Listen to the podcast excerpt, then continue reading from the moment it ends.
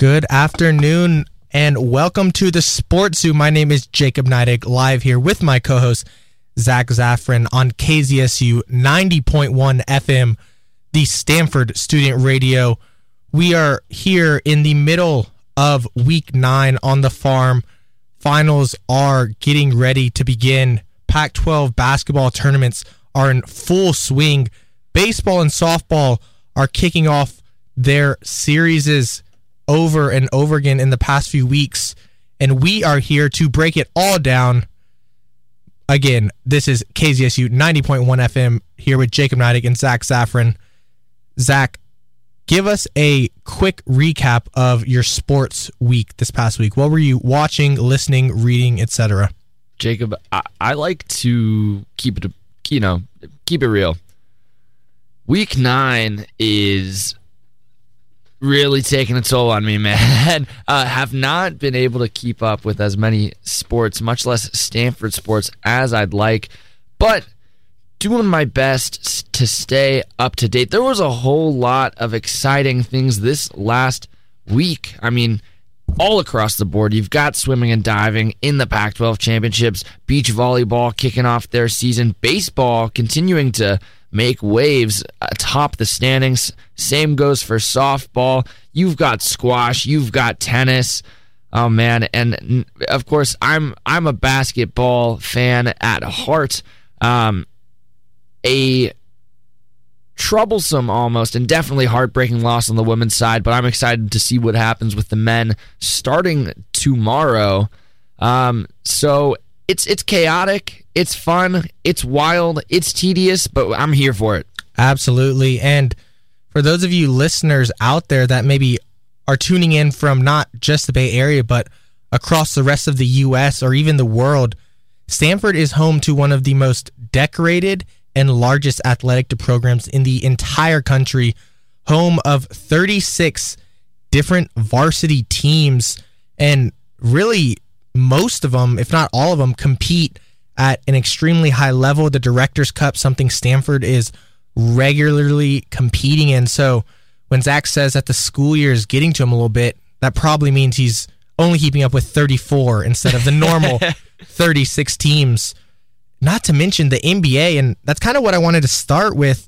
Something not necessarily directly on the court related, but off the court. You know, in the past few weeks, we've talked a lot of Stanford basketball. We've talked more recently in the NBA, and what bigger news than Ja Morant and all the off the field issues, or I should say, off the court issues that he's had. Zach, why don't you give us a quick recap and then jump into kind of what this means for really one of the biggest and brightest future stars of the NBA. Well, you know, without getting too in the weeds here, Ja Morant suspended by the Memphis Grizzlies for quote unquote at least two games after a series of I guess uncoverings you'd call it, but it really all culminated in an Instagram live video in which he was seen doing something that he should not have. So he stepped away from the Grizzlies. There was also um, instances and reports in which he was involved in some altercations it's it's sad. You know, it's sad to see Ja Morant. I think I had him as one of my top young talents in the league um, because what he does on the court is so incredible. But off the court, that all eyes are on you, especially in the NBA, and that holds true more than ever in today's era. And Ja Morant is seeing that that is certainly the case. It's, it's it's hard to see because the NBA. What makes it so wonderful, Jacob, is the fact that you can be so inspirational for not only your home city and your fan base, but supporters of the league, supporters of the sport. Something that extends beyond the scope of even just the United States, but the league has, you know, extended its bounds to China, to India, to Africa, and the NBA needs leaders to reflect that Ja Morant, I have no doubt in my mind that he'll turn things around, but at this juncture, you know, he finds himself at a time where he needs to reflect, taking that time away, and hopefully, uh, you know, get his off court actions in line. No, absolutely. And so, you know, Ja Morant, someone who grew up in South Carolina, attended Murray State, second overall pick in t- the 2019 draft, already has some really noteworthy accolades. Two time NBA All Star, second team All NBA, NBA Rookie of the Year, NBA Most Improved. Not to mention, he's only 23 years old. As someone sitting in the studio who turns 23 next month, it's ridiculous how much not just fame and attention he has, but really just the lifestyle that he lives. And many of the people in his life seem to be, rather than, you know, uplifting him and ensuring that he's making quality choices, really be people that are potentially bringing him down. You see various of his friends, associates, whatever he refers to them as, getting kicked out of arenas, arguing with players, doing who knows what with lasers on other team buses. And so to me, it really starts with the people around him. But do you think it's solely a factor of those around him? Is it the money? Is it the fame? Is it something that can be turned around? And if it is, what do you think he needs to do? Yeah, I think it absolutely can be turned around. Taking time away from the team will help him reflect, understand you know, where his priorities and values are at. He's released statements that reflect that school of thought at least. If it holds true, um, you know, we could see a Ja Morant who is hyper focused on the product on the court. I mean, this year alone, he was putting together an MVP worthy campaign. Almost 28 points per game, over 49% from the field, 35% from three, all career bests and you don't want to see it be derailed. I mean, a lot of comparisons I've heard compare uh, or drawn to Gilbert Arenas, you know, Agent Zero, one of the stars and and really personalities that defined the NBA in the early 2000s, but off the court incidents led to his derail. He was averaging 29.3 points per game at the peak of his career then it all, I don't want to say went to waste, but I mean, it really did get thrown away because of off the court stuff. If Ja Morant can, one, figure out where his priorities lie, two, look at history, see what happens when off the court incidents get in the way. I'd like to say that we see another MVP candidate return to the court sooner rather than later. Yeah, no, absolutely. And another player that somewhat resembles what Ja has currently gone through in his first few seasons, Carmelo Anthony, someone who had multiple different off the court issues. I believe he had a DUI, potentially a gun related charge as well. And, you know, there's reports that Adam Silver flew him out and set him down. Or it might have been Silver, it might have been Stern, actually. I don't I don't know exactly, but essentially the commissioner set him down and said, You've got all the talent, but we know what you're doing off the court. We know who you're with, and we know the path that you're on. We've invested $100 million into you from the NBA in terms of your salary and the advertising. You got to turn it around. And really, he did just that. You look at him now, and he's a player that has had so fewer off the court issues in the back half of his career and really turned it around and showed kind of how surrounding yourself with the right people with both in your circle and in the locker room, how the support of a franchise can make sure that a player with so much potential can reach that. So now throwing it back at you, putting you on the spot, Zach, let's say you're the GM or the president, maybe even the owner of the Grizzlies. You have a couple of these off the court incidents. You know, there's some police investigations. You've now suspended him for a period of time. What are you looking at doing to make sure that Jock understands, you know, the gravity of what how he's been acting, but also what are you implementing in terms of trying to get him on the right path? Is it a veteran in the locker room? Is it the coach? Is it, you know, just bringing him some support? What are you doing if you're in charge of the Grizzlies franchise and wanting to make sure that your budding superstar stays on the right track? Yeah, like you said, I mean, it's maybe a product of his circle, but you cannot afford to have that permeate into the team, into the locker room, into the culture of your organization. So, number one, what I'm doing is I'm making a statement to both him, the team, the league, the fan base that this is not acceptable behavior. As they have done, suspend him, but make it a punishment that they really feel and kind of have to endure to to understand okay i can't be doing this. Have a team meeting. Talk about team culture. Have them issue an apology. Have individual meetings with him. Approach the veterans on the team. Have them talk to him. Make sure he's you know on the right track continue to check in with him more than periodically make it a priority to have these ongoing dialogues with your star player and I, I, I truly would like to stay optimistic and say, hey, there is uh, a real chance that we get back on track. You know, there is a period for growth, for rejuvenation, for healing. Give it another run, but uh, you know, if something arises, let him know he's on a short leash. There's no messing around. Yeah, no, absolutely. Couldn't agree more. And this Grizzly team, especially with the fact that we haven't even talked about, they have a real chance to compete for an NBA championship this year. Currently sitting at second in the West, right behind the Nuggets. They're currently on a two game losing streak, six and four in their last 10 games. And you look at this roster, and it's one that could really piece together and glue into a future that is so bright in the Western Conference. You've got Desmond Bane, who's complemented Ja. He's only 24 years old, currently averaging 21 points a game. You've got Jaren Jackson Jr., the power forward. He's 23 years old. They've got people that, if they figure out a way to work out the contract side of it, possess all the talent and all the youth to really gel together and become a force for the next five, ten years. And you would absolutely hate to have the off the court issues be the reason that this team isn't competing for a championship for the next decade or so. Yeah, the Grizzlies, like you said, second in the conference, but kind of on a landslide. Let's say Ja Morant does not return to action. Right now, the Grizzlies have the seventh best betting odds, according to FanDuel, to win the NBA Finals at plus 1900. How do the Grizzlies fare with Ja Morant versus without?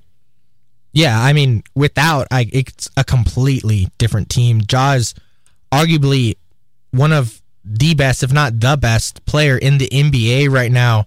And for the Grizzlies, he's really everything. He's the ball handler, he's the scorer, he's the distributor, but he also is leading the team in steals and he's averaging around six rebounds a game, which is a very respectable number. So I think he is someone that just does so much, but also brings so many people into the mix. And so the Grizzlies without him, I think, are a completely different team. And especially whenever you look at how deep and how competitive the West is with the Nuggets, the Kings who are, you know, red hot, the Suns who just got KD, the Warriors who, with a healthy Steph, can beat anyone. I just can't see this team making a run without Ja. And yet that all changes with him because he has the ability to take over a series, to lead the team, to put them on his back. And, you know, this season, I think the expectations have completely changed for the Grizzlies. We've seen this has been such a young team, and they've really challenged the Warriors, especially for that ownership of the Western Conference. And people have wondered, could this be the year that, that they take it all the way? Could this be the year that they challenge Steph, that they challenge the Nuggets, that, you know, they really make that next step? And with Ja, that definitely is possible. Without, I think it could be a really, really quick postseason exit if they can even hold on to that spot. Hey, I'm, I'm going to throw something at you here, okay? Last year, granted, last year, completely different season, different NBA landscape. But while he was nursing that knee injury, the Grizzlies 25 regular season games without Ja Morant. Do you know what their record was? I have zero clue. 20 and 5. The Grizzlies went 20 and 5 without Ja Morant. Obviously, look, he's the most talented player on the roster. He's going to be the defining factor that will lead them the furthest they will go. But is it too far fetched to say that a Grizzlies roster without Ja Morant isn't all that far off. Yeah, you know, that quite honestly just leaves me scratching my head. That's I, I have a hard time wrapping my mind around that. And obviously, you know, that doesn't so much can change from year into year out, but yeah, I mean, who maybe I'm counting out the the other players more than I should. Desmond Bane, Jaren Jackson, you know, Steven Adams, one of the vocal leaders in there. They definitely would have something to say about that. And, you know, for the average NBA fan, it's way more fun if Ja's in there. But a competitive Grizzlies team, the grit they have, the toughness, the swagger that they carry, it's it's fun when they're winning. And so with or without Jaw, you know, you hope that they're competing and it would be an incredible story if they somehow were able to overcome his absence if if it develops into a longer term absence and piece something together. But I don't know. There's a lot of teams in the west right now. And I mean you look at the Suns and what they've been doing since KD has been integrated. You look at the Mavs Kyrie and Luka dropping 40 pieces on the regular.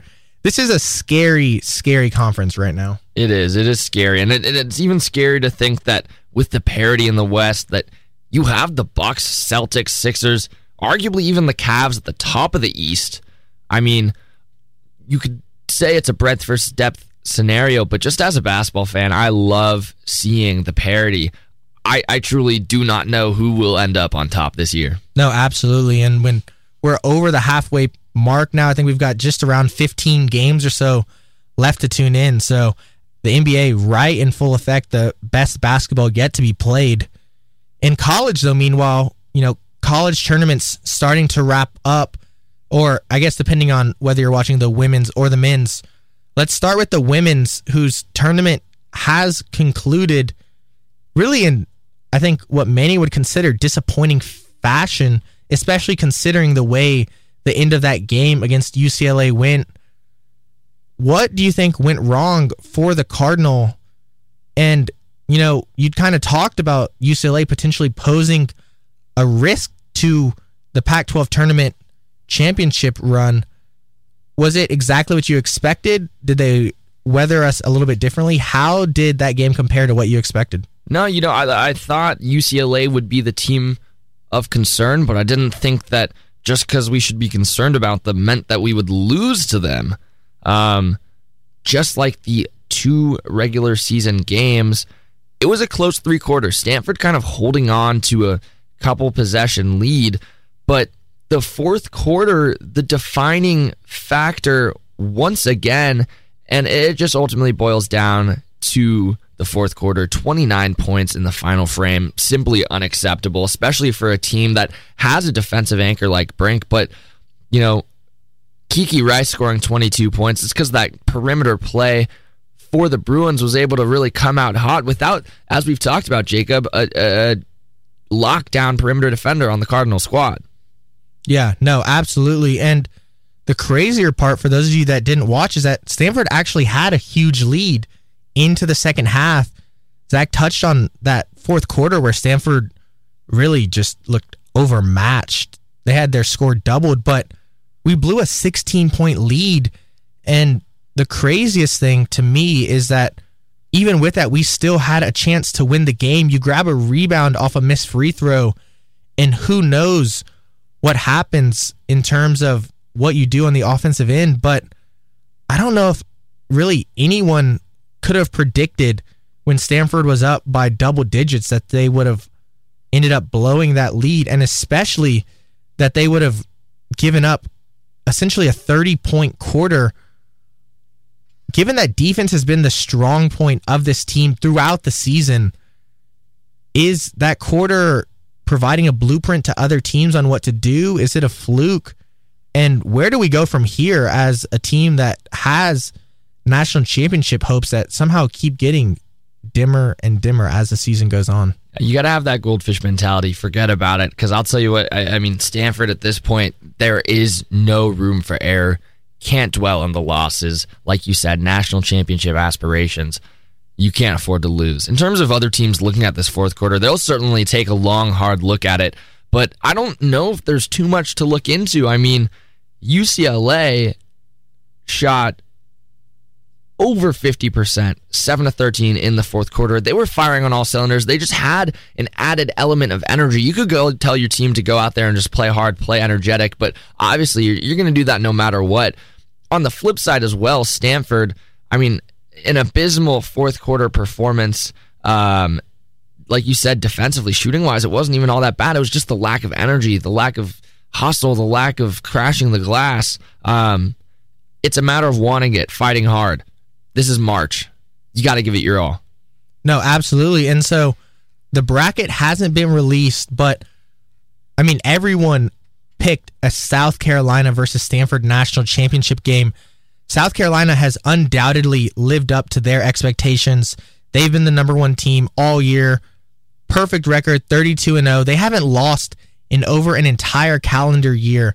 366 days to be exact. Actually, March 6th, 2022, the last time they lost a game. Stanford, meanwhile, for most of the season, looked as that other heavyweight contender. More recently, has dropped in many national writers' polls. Where do you think we fall in terms of seeding? Are we still a one seed? Do you think we slip down to number two? And is there a chance that Stanford can piece it together, find the wins, and return to the national championship game? You know, the latest bracketology still has them at a one seed just because of how chaotic the rest of the top of the rankings have been. But there is there's cause for concern. Um, South Carolina, when you go into the tournament undefeated, I mean, it sends a message.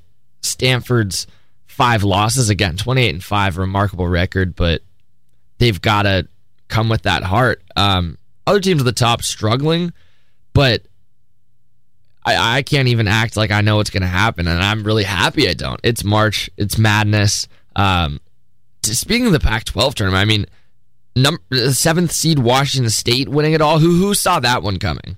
I I certainly didn't. Yeah, no, absolutely, and the Cougars have been literally out of the picture, out of contention, completely irrelevant for the entire year, both nationally, but even in the Pac 12, they have not been a team that we've really looked at seriously at all this season. And yet, what do they do? Go in, travel to Vegas, and get the job done. And I feel like that's exactly why the, these games are so crazy because this is the time of the year where any team can piece together two quality halves and win a game. Everyone is playing every single possession like it matters because it truly does. But the way the ball bounces in March doesn't make sense. And we're starting to get into that time where those teams that, you know, have that locker room presence, that believe in themselves and can put together something on the hardwood like the Washington State team did, can win tournaments. And, you know, who knows whether that will translate at all into NCAA tournament, if there'll be an upset this year, if it'll be South Carolina, who knows? But perfect representation of why basketball in March is so fun. Gotta love it. You gotta love it. Um, on the women's side, You've talked about South Carolina. We've discussed Stanford struggles. Is there a dark horse contender that maybe you're thinking has a real legitimate shot? Obviously, preseason, Stanford or South Carolina, the, the headlining uh, national championship matchup, perhaps. But are we going to see someone else out there? Yeah, I mean, that's the million dollar question. But I think teams from the Big Ten are really, really interesting right now. And you have a lot of them high up in the rankings. The team that's standing out to me more than anyone else got to be the Iowa Hawkeyes, led by none other than Caitlin Clark. She was absolutely wonderful in the or not the Pac-12, the uh, Big Ten tournament, I should say. In the final, the Big Ten championship game, she dropped a 30 point, 17 assist, 10 rebound game. That is a crazy triple double and in the other three games, she ended up totaling 74 points, 30 assists, and 23 rebounds. The shots she was hitting were absolutely ridiculous, too. And so when a player of that caliber is playing with the confidence that she is, that's a team to watch out for.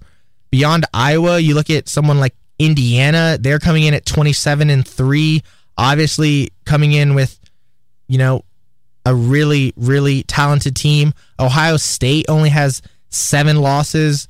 They're also getting back guard Jacy Sheldon who has been injured for most of the season. So the fact that these teams are playing against each other, beating each other up, you know, adding in some of those losses seems to sometimes surprise national riders and make some of these teams that might come in as three and four seeds fly under the radar a little bit. But whenever you have as players players as talented as, you know, Caitlin Clark and these rosters that Ohio State has that have been battling against high quality opponents the entire year, there definitely is reason to be concerned that the, a Big Ten team could find their way into the tournament and piece together some wins and then take the whole thing out from underneath South Carolina. Dude, 37, 17, and 10. I don't even think I could do that in 2K. Like, yeah. I, no, it's it is absolutely crazy. Yeah. Oh my gosh. Um, I I'm all about the Caitlin Clark hype.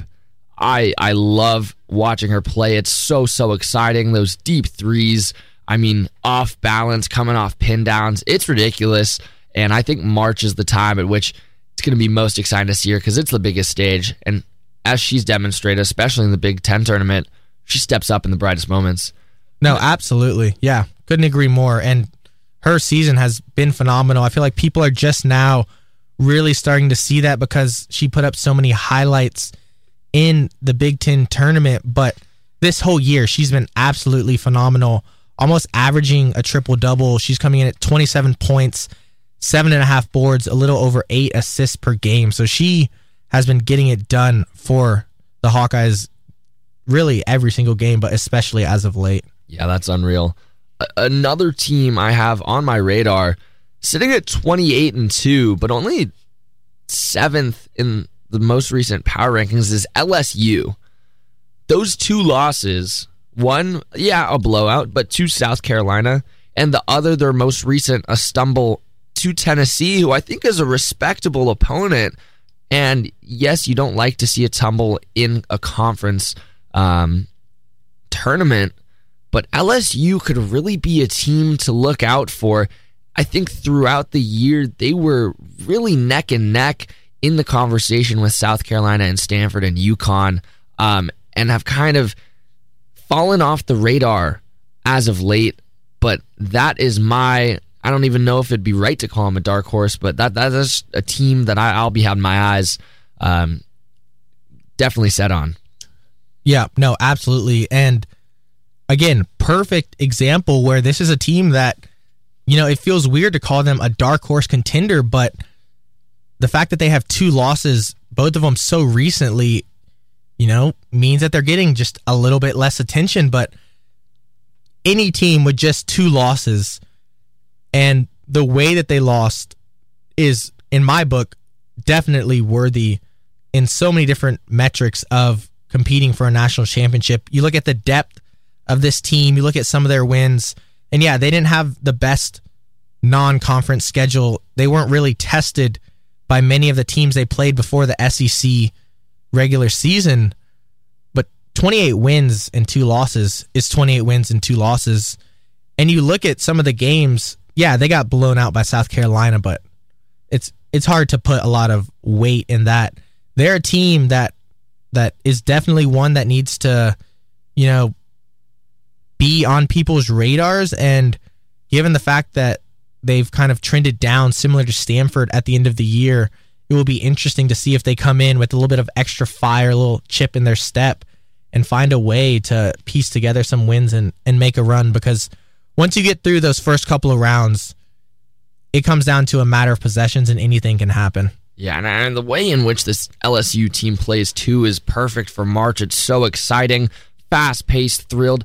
They had six games in a row early in the season where they broke triple digits. I don't know the last time I heard about that in women's college basketball, men's college basketball, any level lower than the NBA. That is surreal.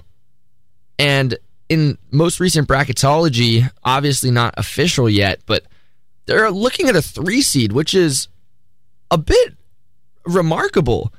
But in that kind of quarter of the bracket, they have a very feasible path to the Final Four. If they're bunched up with Virginia Tech and Maryland at the one and two seed, I mean, Maryland, and we'll dive into that team in a sec, a talented squad, but I think that LSU could certainly go head to head with them. No, absolutely. And what a story Angel Reese is for LSU transferring from Maryland. She's led the Tigers this year after transferring from Maryland last year. You know, she was the number two ranked player coming out of high school, decided to stay local in Maryland. She went to high school in Baltimore, fractured her foot freshman year, decided to transfer to LSU, and this year has started 30 games, averaging over 20 points per game, 23.4 to be exact.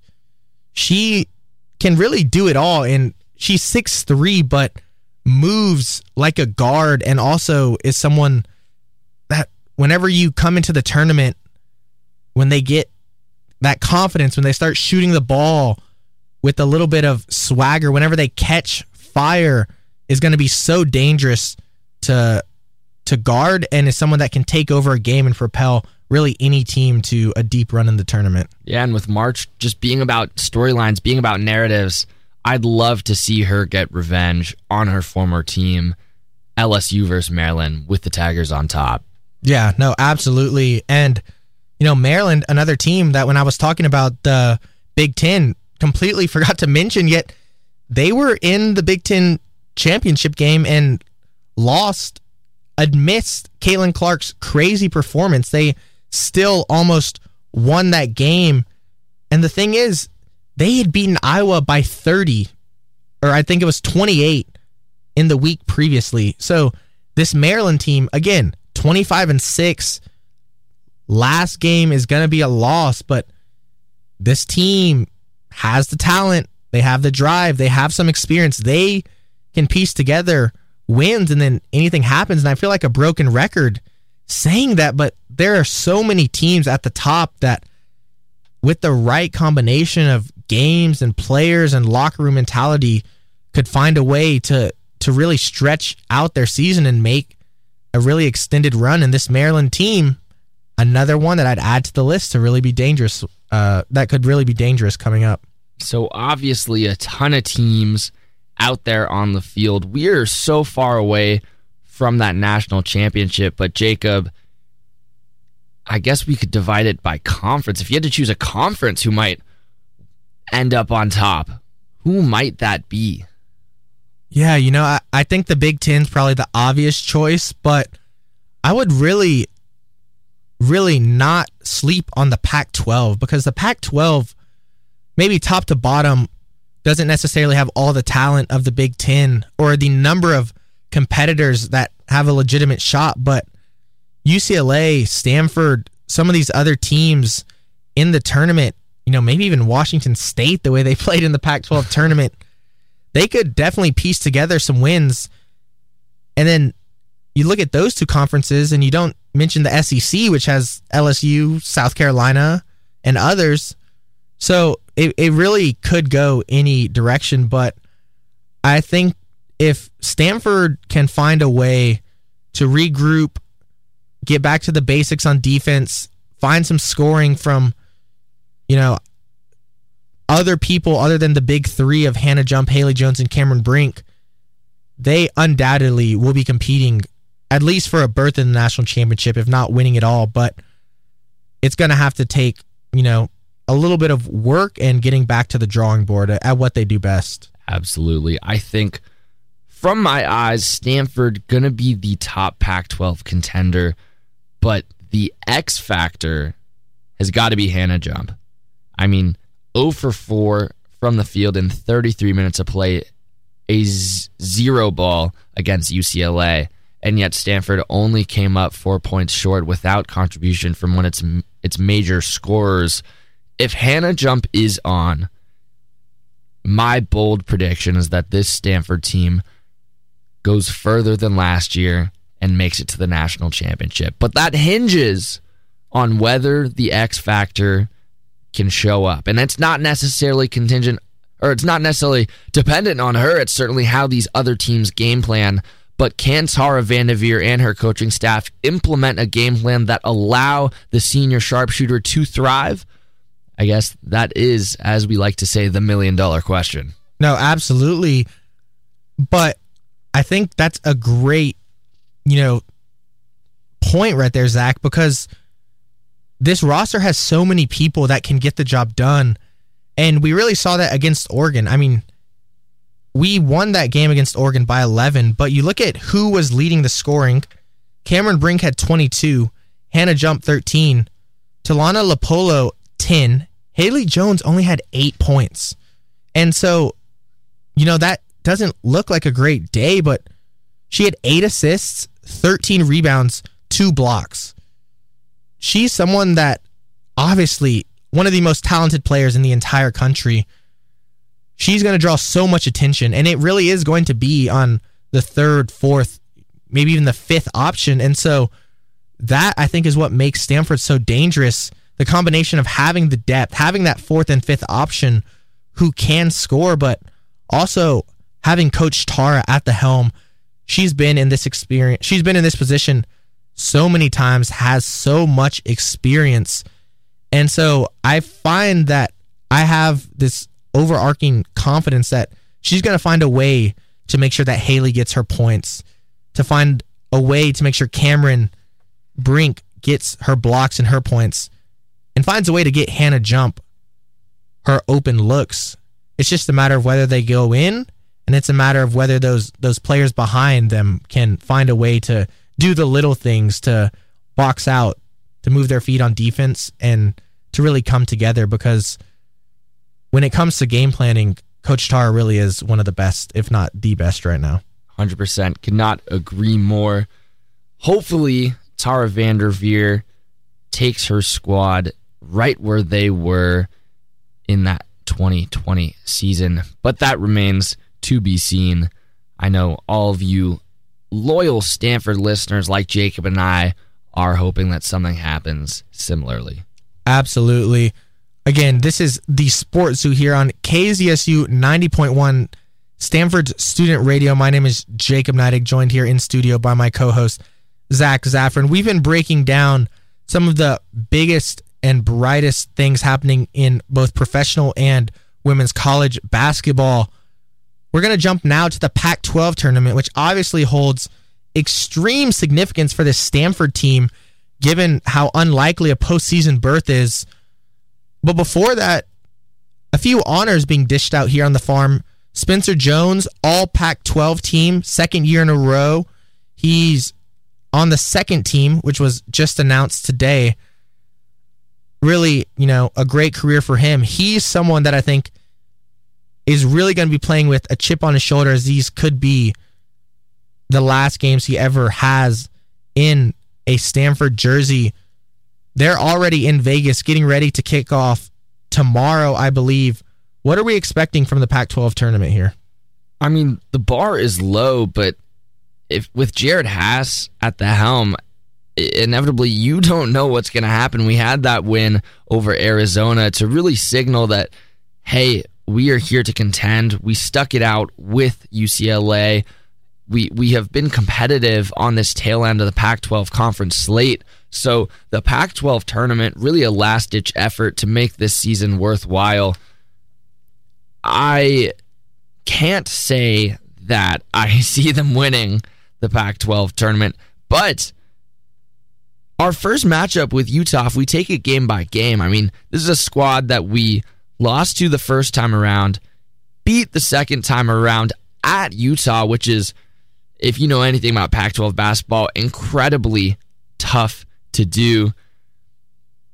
It just doesn't get easy after that, is the issue. You got to beat Arizona, then you got to beat likely USC, and then you've got to beat likely UCLA.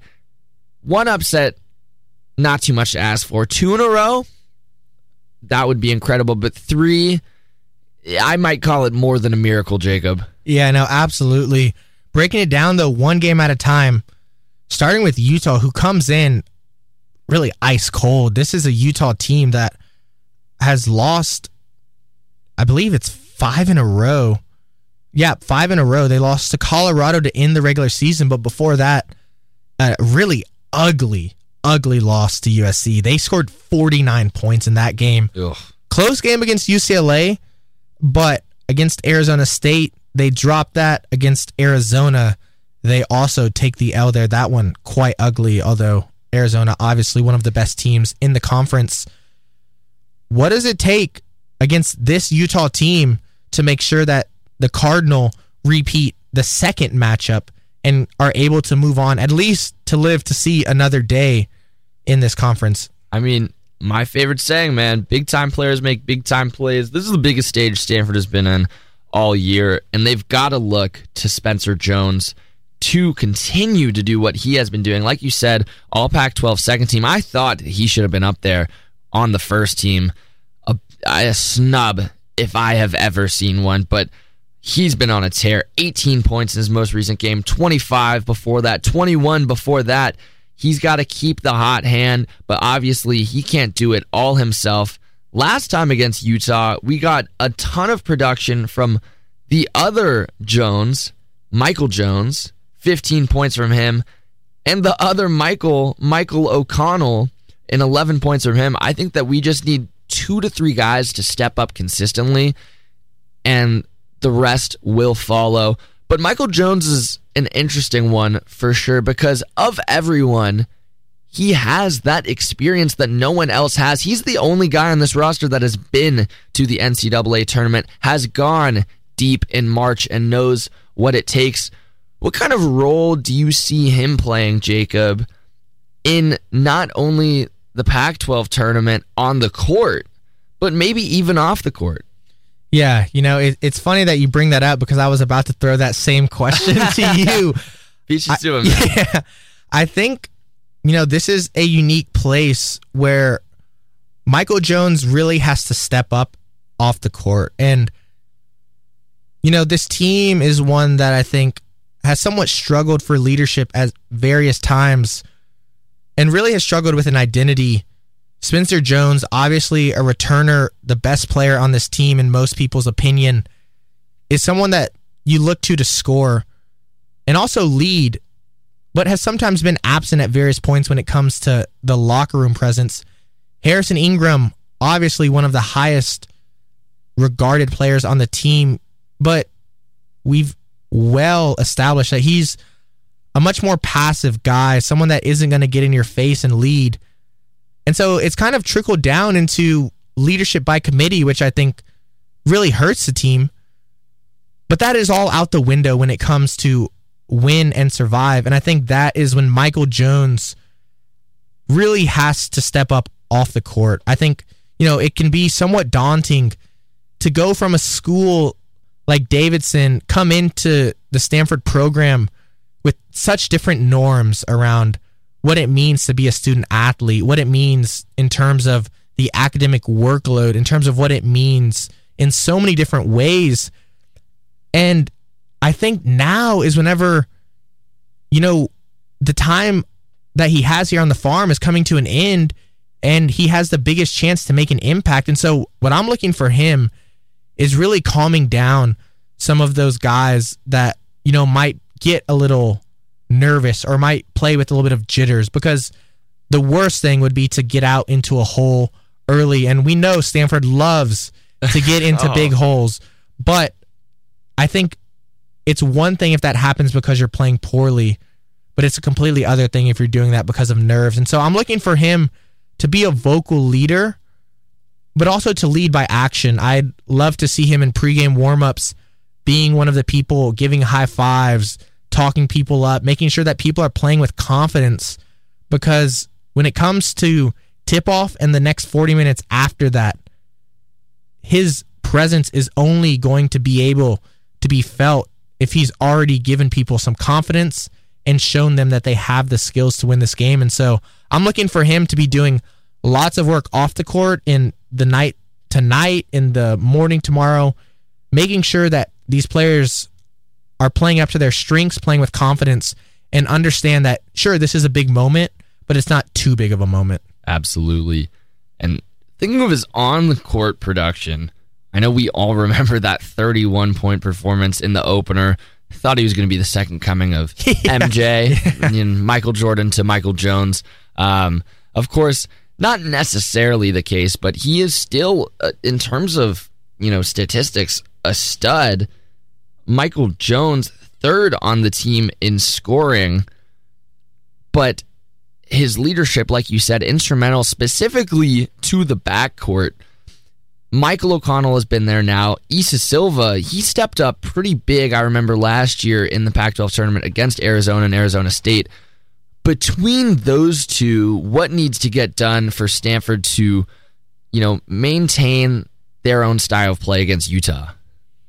Yeah, I mean, the great thing about both of those players is they're going to be coming off the bench playing with extreme heightened energy. I mean, Pac 12 tournament, emotions are going to be high, energy is going to be high. They've been in Vegas, the city of bright lights. They all know what's riding on this game and every game from here. And so you get into the arena, you're warming up, the national anthem happens, the players are introduced, etc., etc. These guys are going to be sitting on the bench for, you know, four, five, six, who knows, eight minutes, depending on the game plan. And those jitters and that energy is just going to build and build. And they're going to be itching to make a play more so than really any other game this year. And so, what I'm looking for those two guys to do is play under control, but with a tenacity that really brings a jolt to the other people on the court. Whenever Isa goes in for O'Connell or for whoever he does, I'm looking for him to play with a controllable aggression. I'm looking for Michael Jones to be making cuts, passes, and playing on defense with tons of energy. But most of all, what I'm looking out of these two guys is making sure that they're playing within their role. Michael Jones is a scorer and a shooter, second on the team and made three pointers behind Spencer Jones. We need him to shoot the ball, shoot the ball well, and shoot it over and over again because scoring is going to be something that we absolutely need from him. So, I'm looking for controlled energy playing within their roles from both of those two. And I think coming off the bench, they're going to need to be a spark for other guys, for the starters, and really for the entire atmosphere around this team because when they come off the bench, it is going to be in pivotal moments. And especially for Michael Jones, who does play so much, he's going to be on in, in critical moments, and we're going to need his shooting to if we want to make a run here. So the men getting started tomorrow night at 6 p.m. Stanford versus Utah. Let's get an honest score prediction, Jacob. What are your thoughts on that first round matchup? I think this is a very winnable game. I think this is a team that, you know, doesn't have a ton of experience in the postseason, as we've touched on, but has a lot of time on campus and has a lot of time together. And I think that is extremely valuable I think this is a game that could definitely go Stanford's way. And especially whenever you look at some of these past games, thinking 70 to 63, Stanford pulls out a victory. I think we we hit the big 7-0, hold them into the low 60s. I think Harrison Ingram has a really quiet triple double, you know, maybe a 12 point, 10 board 10 assist type of night or something really close, but I think he leads by just being the calm guy that he he always has been this year and you know most of the year it drives me nuts how passive he is, but I think that calmness, that you know nonchalantness will serve them well and so I'm looking for him to to really be a focal point, but I think we we pull this out and and do it in relatively convincing fashion. It's funny.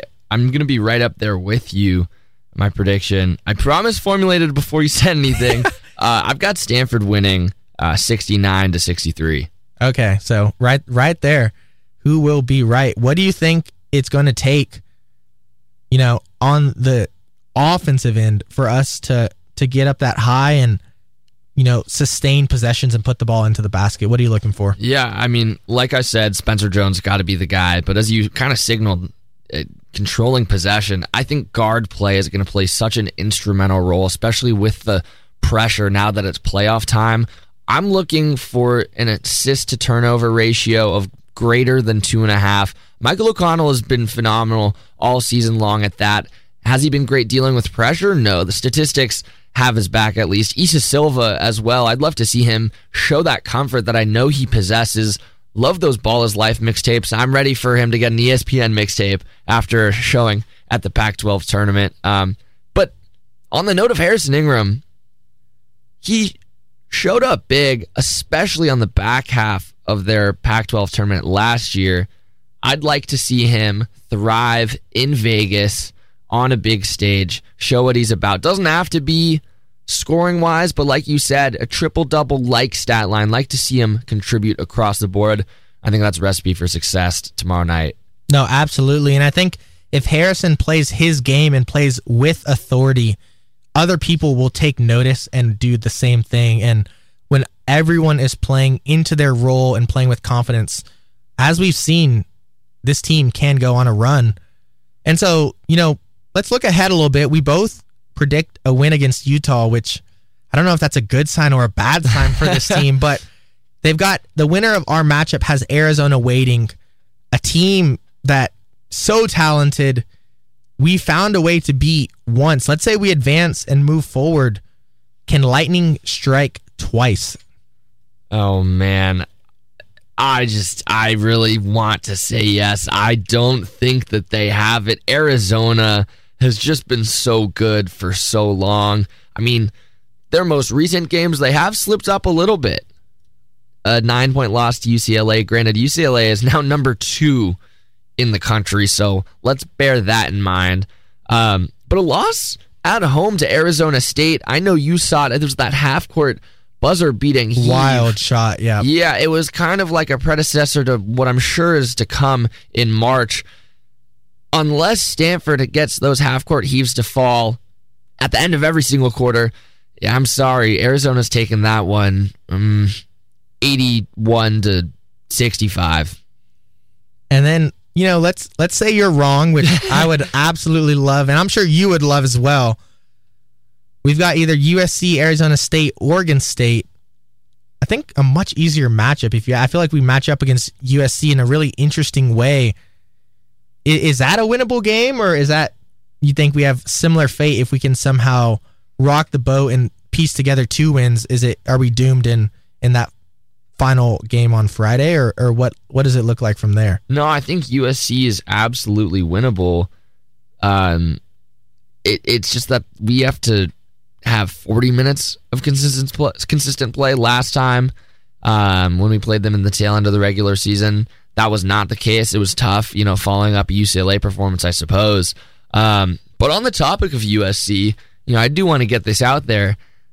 This is my hot take. USC wins the Pac 12 tournament. Um, Arizona slipping up as of late. Tight contest with USC on the back end of the uh, conference slate. Up top, UCLA not going to see much resistance. I don't know if they'll be battle tested enough USC UCLA, a classic rivalry matchup in the finale with USC taking the cake. Of course, all hypothetical, but that is what I have uh, ending up in Vegas. Yeah, and I think there's, you know, you've really polarized our Southern California audience now, Zach, because half of them will love us now and half of them are hating us.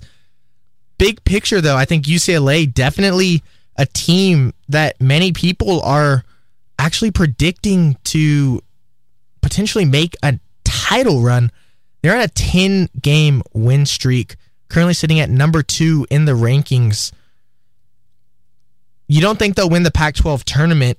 Do you think that there's a way that they could overcome a loss to USC or someone else in this tournament, regroup, find a way to string together some wins and win it all for the Pac 12 tournament? I do. I think that UCLA is long overdue um, for real magic to happen in the tournament. You know, we we love the storylines.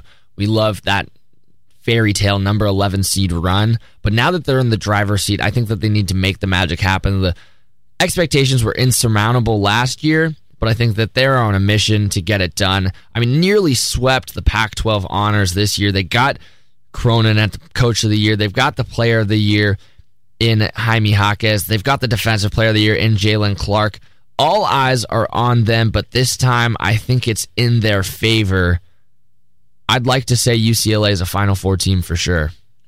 Absolutely. And so obviously, we'll dive deeper into both the men and women's brackets once they're dropped, do a little round by round analysis, go through our March Madness picks.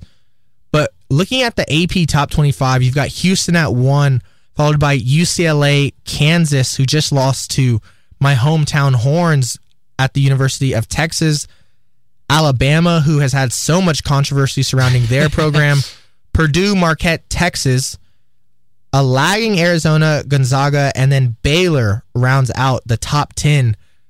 Just very briefly, because we've only got five minutes uh, or so here left before viewer discretion as advised takes over for us.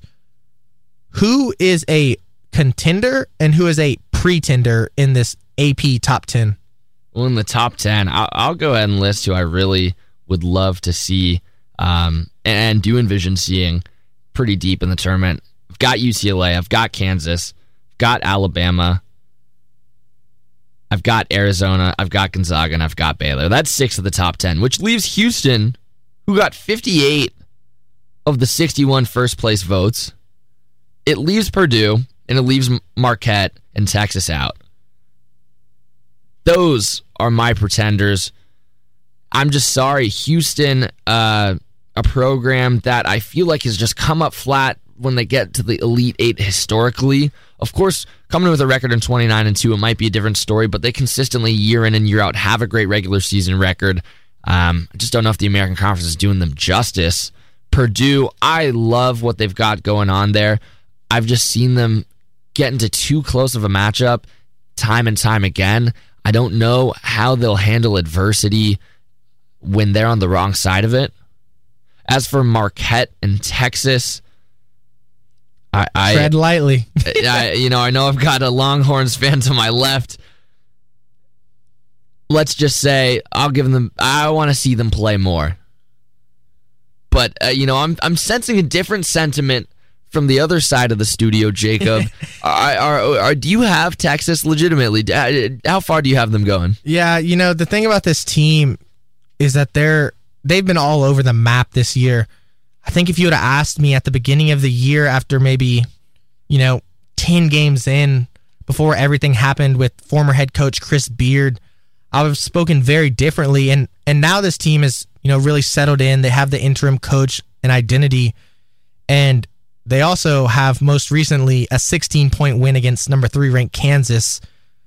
But you look at the games before that, a loss against TCU, a loss against Baylor, a close game against Oklahoma, a loss against Texas Tech, not really trending in the right way.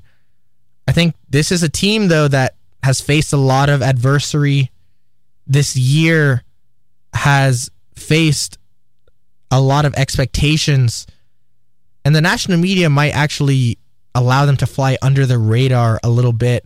I think depending on how their bracket gets seeded, I don't know if this is a national title contender, but definitely a team that I wouldn't be super surprised to see in the Sweet 16, the Elite Eight, depending on how that goes, maybe even the Final Four. But, you know, anything can happen. That's why March is known for its madness. So it'll be fun nonetheless. And especially once Big 12 tournament happens, Pac 12 tournament happens, we see how these conference tournaments shake up.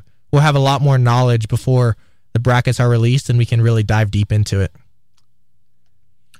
with that, we are wrapping up time here.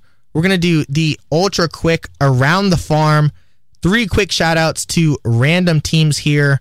Zach, why don't you go ahead and start us off in the last 30 seconds? Shout out to Stanford baseball 9 and 2 continuing to get it done, but specifically junior Alberto Rios. Unbelievable performance, 11 RBIs. Love the guy, love him as a player. Got to shout him out.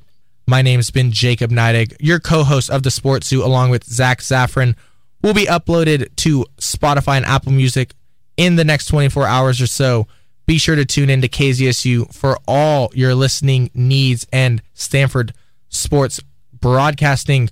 We'll see you next week, same time. Wear red, stay late, be loud.